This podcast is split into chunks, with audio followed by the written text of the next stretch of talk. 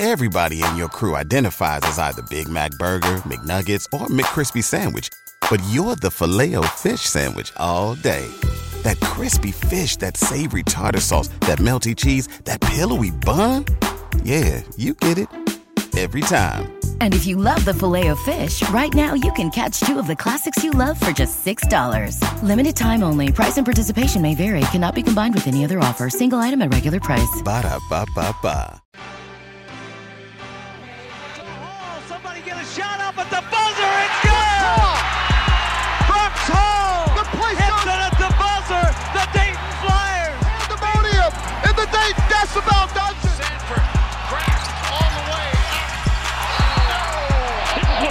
College basketball venues in the nation. UD Arena.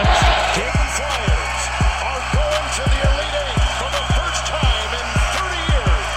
Here comes Toppin again. Oh, it's Showtime Man time. It's showtime. The Dayton Flyers. Here come the flyers.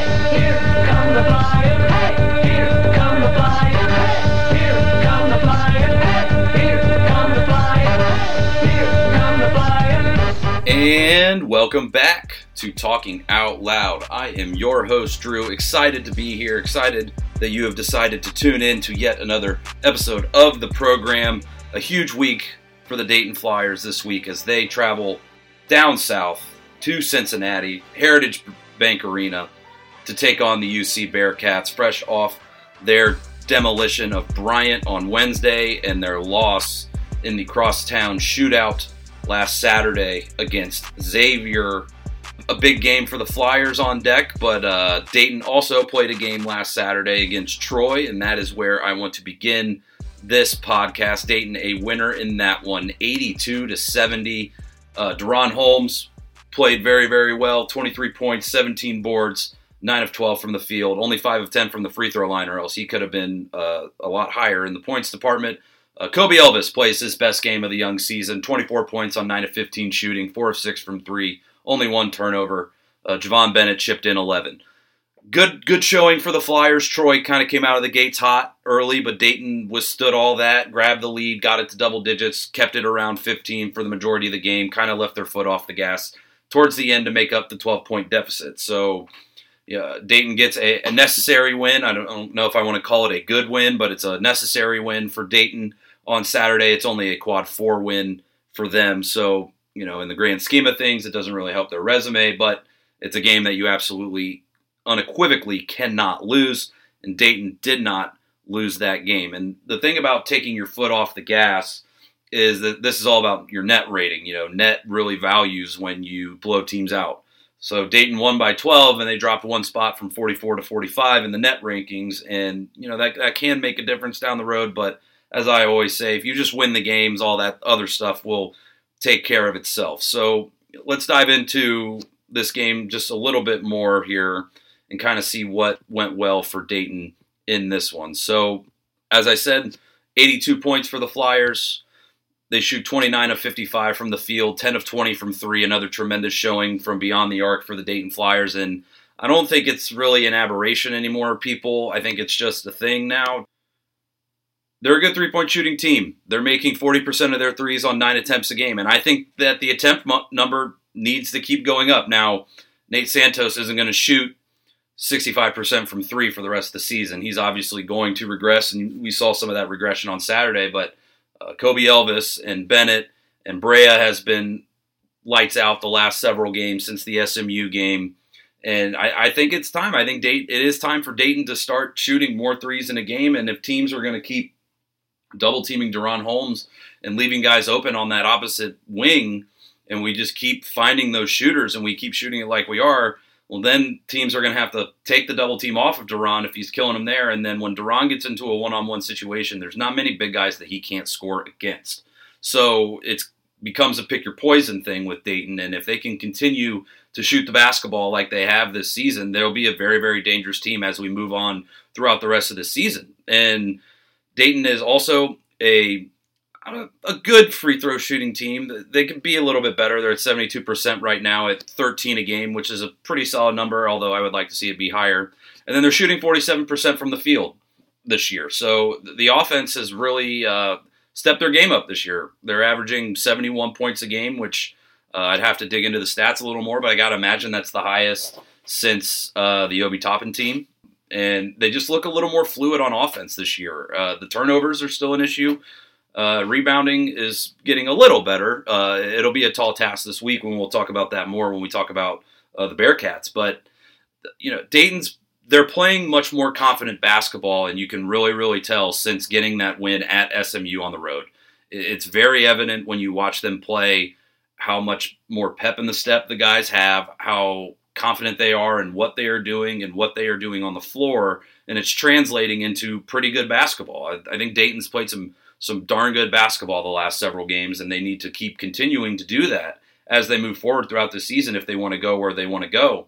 And if they keep improving and keep getting better and keep doing the things that are making them successful and then cut out on the bad shit, you know, like turnovers and, you know, giving up offensive rebounds, Dayton, they're going to be a tough out for anyone that they play, A10 around the country, UC included. So, a good win for for Dayton. Again, it, it, was a necessary win, not necessarily a good win, but we'll, we'll, take it. In the game, looking at the box score, as I said, DaRon with 23 and Kobe with 24. Uh, Javon Bennett scores 11, goes 2 of 4 from the three point line. Nate Santos quiet, 2 of 11 from the field, 1 of 4 from 3, uh, 7 points. Enoch Cheeks, who left the game with a bit of an injury uh, towards the end of that one, only 6 points. Koby Brea not a lot of points, eight points, but he was three or four from the field, two of three from three, had four boards. Uh, Petras hit a three, which is good to see. He also got a haircut, fresh looking cut for Petras. Isaac Jack only played seven minutes, didn't score, and you know the walk-ons got you know cleanup duty. So in this game, Dayton shoots 50% from three, 10 of 20, uh, 14 of 20 from the line. DaRon was uh, responsible for five of those misses, so he was five of 10. Uh, the rest of the team was was nine of ten, so good stuff there. Uh, they had 12 second chance points. They had 12 points on the fast break, uh, 34 points in the paint, which is a good stat, and uh, converted 18 points off of turnovers.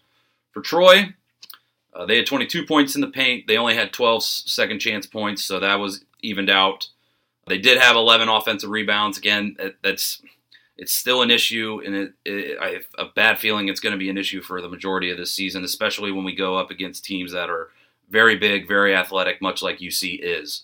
So, again, you got to you got to clean that stuff up. But uh, they shoot eight of 17 from three in the first half. They ended up shooting 11 of 28. They only go three of 11 in the second half, so they cool down tremendously uh, in the second half from three. They only shoot 24 of 60 for 40% in the game. So the defense at times was good. You lost the second half 39 to 37 to get to that 12 point difference. They were leading 45 31 at the half. But a necessary win, and they did the things they needed to, and they, they definitely took their uh, foot off the gas there the last 10 minutes uh, of that basketball game. I think they could have won that game pretty easily by, you know, by 20 plus points, but uh, you know, it, it, a win's a win, and as I always as I always say before the tip off of every game, is just win, baby.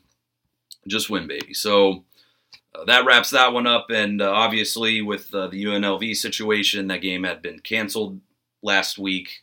Um, obviously, a very sad situation there, and a very unfortunate situation there. And you know, you just you hate to see something like that happen, and basketball becomes so secondary.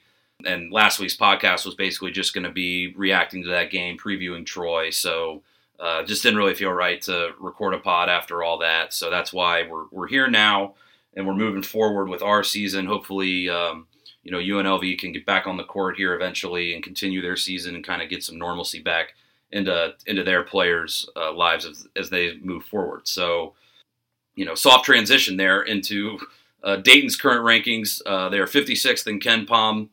Uh, they are 45th in the net. They have the 37th uh, adjusted offensive efficiency, which is points scored per 100 possessions. That's 37th in the country. They are 105th in uh, adjusted defense.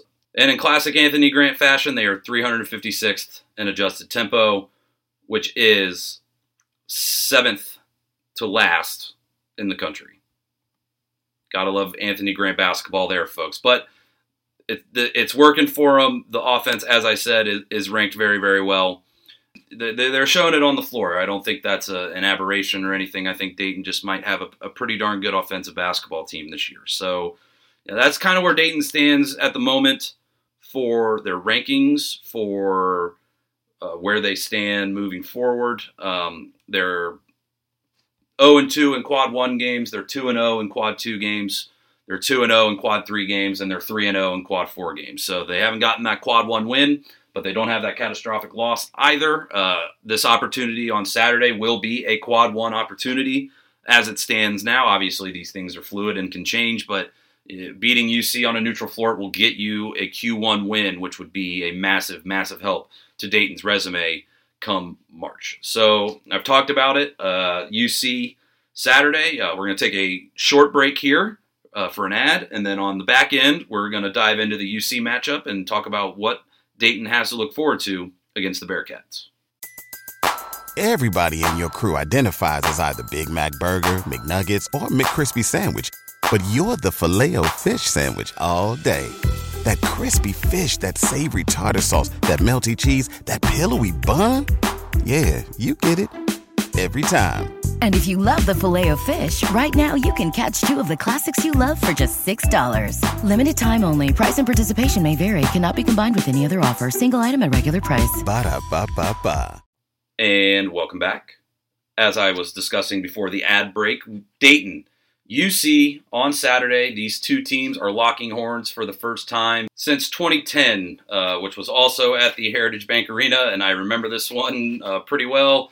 Uh, UC doubled up the Flyers, 68 to 34. Uh, not not not great. Um, I remember going to that game with my father, uh, and that was one uh, I wish I could forget, but I, I don't. I do remember walking through the doors and, and watching Dayton get absolutely pasted in that game. That was uh, that was pretty ugly. And before that, they had played uh, in the NIT, which I believe was the year before or the season before, I should say. That happened in 2010. But uh, and then a couple times with Huggy Bear, of course, the famous uh, DUI game. Uh, th- that's one I remember from my younger days. Uh, in the history, Dayton is two and four against the Bearcats, and so this will be the seventh meeting between the two schools on Saturday night at Heritage Bank. So let's meet the Cincinnati Bearcats, shall we?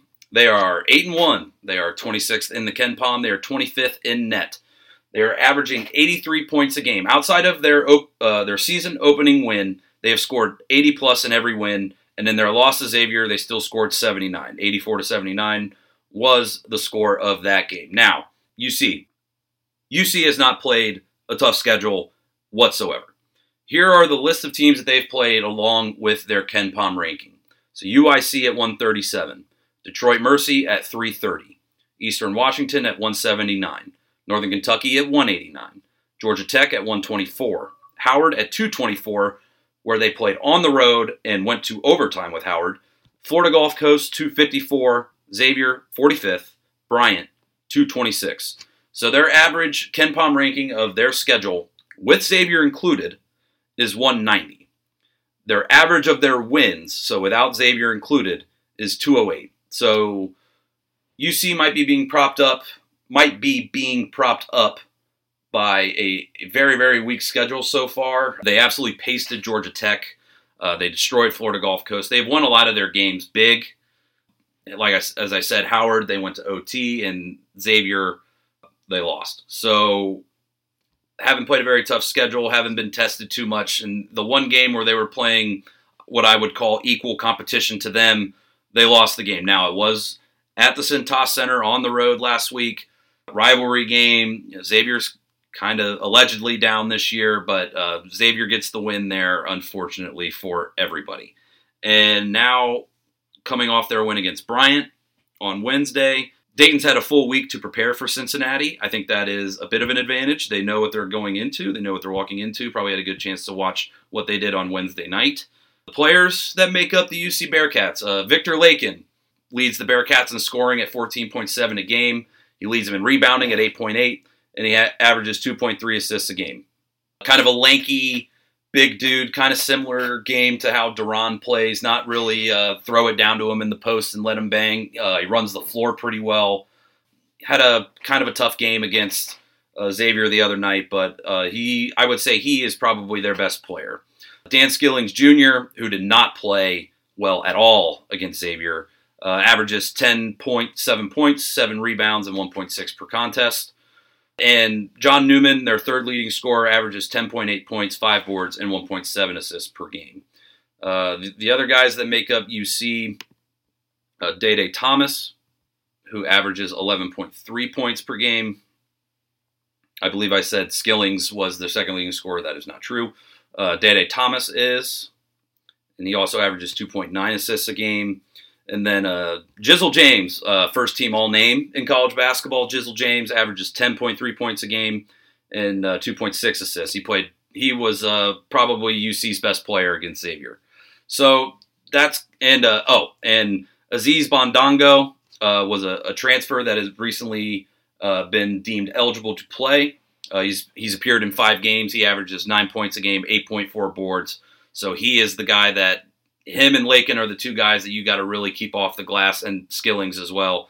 Those are the three guys that you got to keep off the glass. They make up the majority of their rebounding numbers as they average 43 a game. And UC, they want to play, you know, they want to play fast, as evidenced by how, how many points they score. Their coach Wes Miller emphasizes a, a, wide open style of play and playing fast, and that's that's the the kind of game that they want to play. So it will be a contrasting styles game, and I, I think it's going to be a very very fun basketball game. I think these two teams, in their contrast, make you know they say styles make the fights, and I think these two contrasting styles, it's going to be very very interesting to see who can put their imprint of how they want to play the game into the game on Saturday. So it will be an interesting matchup for the Flyers, and, and I'm really looking forward to it. There has not been a gambling line put out for this game yet. I, have looked everywhere. I've looked at all the books. I've looked at the Action Network. Uh, nothing has come to light about what the, the line will be. If I had to guess, I would say UC will be a slight favorite by three, three and a half or so, maybe four. Um, I could be very wrong. I'm wrong a lot. But that's kind of what I think the, the line for the game will be, and uh, we'll just have to wait and see on that. I'm sure uh, when you're listening to this, there might be a line out. If not, we will know on Saturday or Friday, uh, whenever that does come out. So, a good opportunity for Dayton here. As I said, it would be a quad one win if Dayton can pick up the victory. So, a great opportunity in front of them. But it, it's a game that doesn't sink you if you lose it, but it is a great, great chance to put a nice resume building win onto that resume and hope that it is good enough come March if you do not win the Atlantic 10 tournament. So, Three keys I have to this game uh, is perimeter defense. We got to keep their guards contained. That's how they get the big fellas involved. That's how it runs through Day Day Thomas and Jizzle James. They, they run the show. So we got to keep a, a, handle on those perimeter guys. I have rebounding writ, written in all caps right here, and it cannot be emphasized more. You cannot give up more than 10 to 12 offensive rebounds in this game. They're, they're going to give some up. It, it, will happen. Cincinnati is a very good rebounding team and they're going to give up some offensive rebounds. You just have to limit how many you give up. You cannot let them get into the 15, 16, 17 range or God forbid the 20s when it comes to offensive rebounding. If you if you let them kill you on the offensive glass, you will lose this basketball game. The third key is limiting your turnovers and with it the runouts and transition for UC. As I said, they want to play an up and down style. They are 35th in tempo in the country. So they want to play fast and Dayton is going to, you know, as as big of play faster as I have been in the past. I think Saturday will be a day where you kind of want to slow it down. You want to limit you want to limit the possessions of the basketball game. You want to implement your style on the game, and I think everything else will take care of itself. So a big one Saturday. Dayton will be rocking, as Anthony Grant calls them, the Go Get 'Ems, the Chapel Blue. I'm sure there will be much Chapel Blue at Heritage Bank Arena in downtown Cincinnati, Ohio, where I live. Uh, unfortunately, I will be working the radio broadcast for UC. I am a producer at 700 WLW and ESPN 1530. And even though I tried to ask for this day off so I could go, the NFL decided to put the Bengals game at 1 o'clock. And, you know, through some other factors, I could not find anybody to take over for me. So unfortunately, I will not be at the game, but I will be listening to the the UC radio call with Dan Hoard. Uh, Bengals fans are very very familiar with Dan Hoard.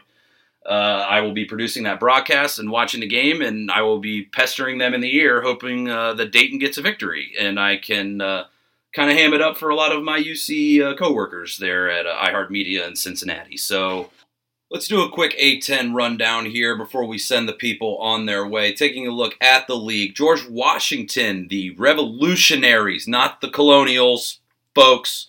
The Revolutionaries. God, that's bad. They're 9 and 2. Uh, they're 7 and 0 at home. They have played one road game, and their other loss came in a neutral site game.